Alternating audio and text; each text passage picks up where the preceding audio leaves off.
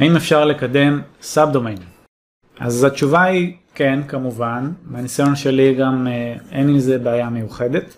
יש הרבה מאוד דוגמאות אה, ל sub דומיינים שהם מאוד חזקים, אפשר לראות את זה בעיקר באתרים גדולים, פורטלים, לוואלה יש sub דומיינים חזקים, לוויינט יש sub דומיינים חזקים, אבל צריך לזכור שאלה דומיינים מאוד מאוד חזקים, מאוד סמכותיים שגוגל אוהב אותם, והם גם מקבלים קישורים ותחזוקה שוטפת, ה sub דומיינים האלה.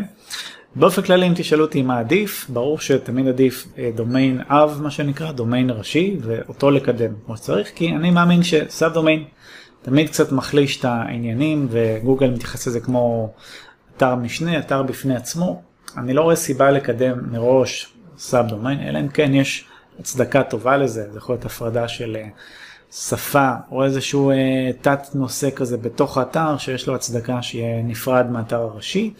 בכל מיני מקרים כאלה אה, אפשר לעשות sub domain, צריך גם לפעמים לחשוב על האלטרנטיבה שזה תיקיית משנה, אבל באופן כללי אין איזה מניעה טכנית לקדם sub דומיינים. אני בעצמי יש לי כמה אתרים שאני מקדם שבעצם זה רק sub domain, אני מקדם רק את ה sub domain של האתר, שזה יכול לעבוד יפה, אבל שוב, לא, לא אידיאלי ברוב המקרים, אבל תמיד צריך לחשוב על האלטרנטיבה ולמה הסאב דומיין קיים ואולי אה, אפשר לעשות משהו אחר, כמו אפילו להרים אתר בדומיין נפרד, שזה גם אה, שיקול. צריך לבחון את כל האפשרויות ולקבל החלטה, אבל אה, באופן כללי, שוב, אין מניעה.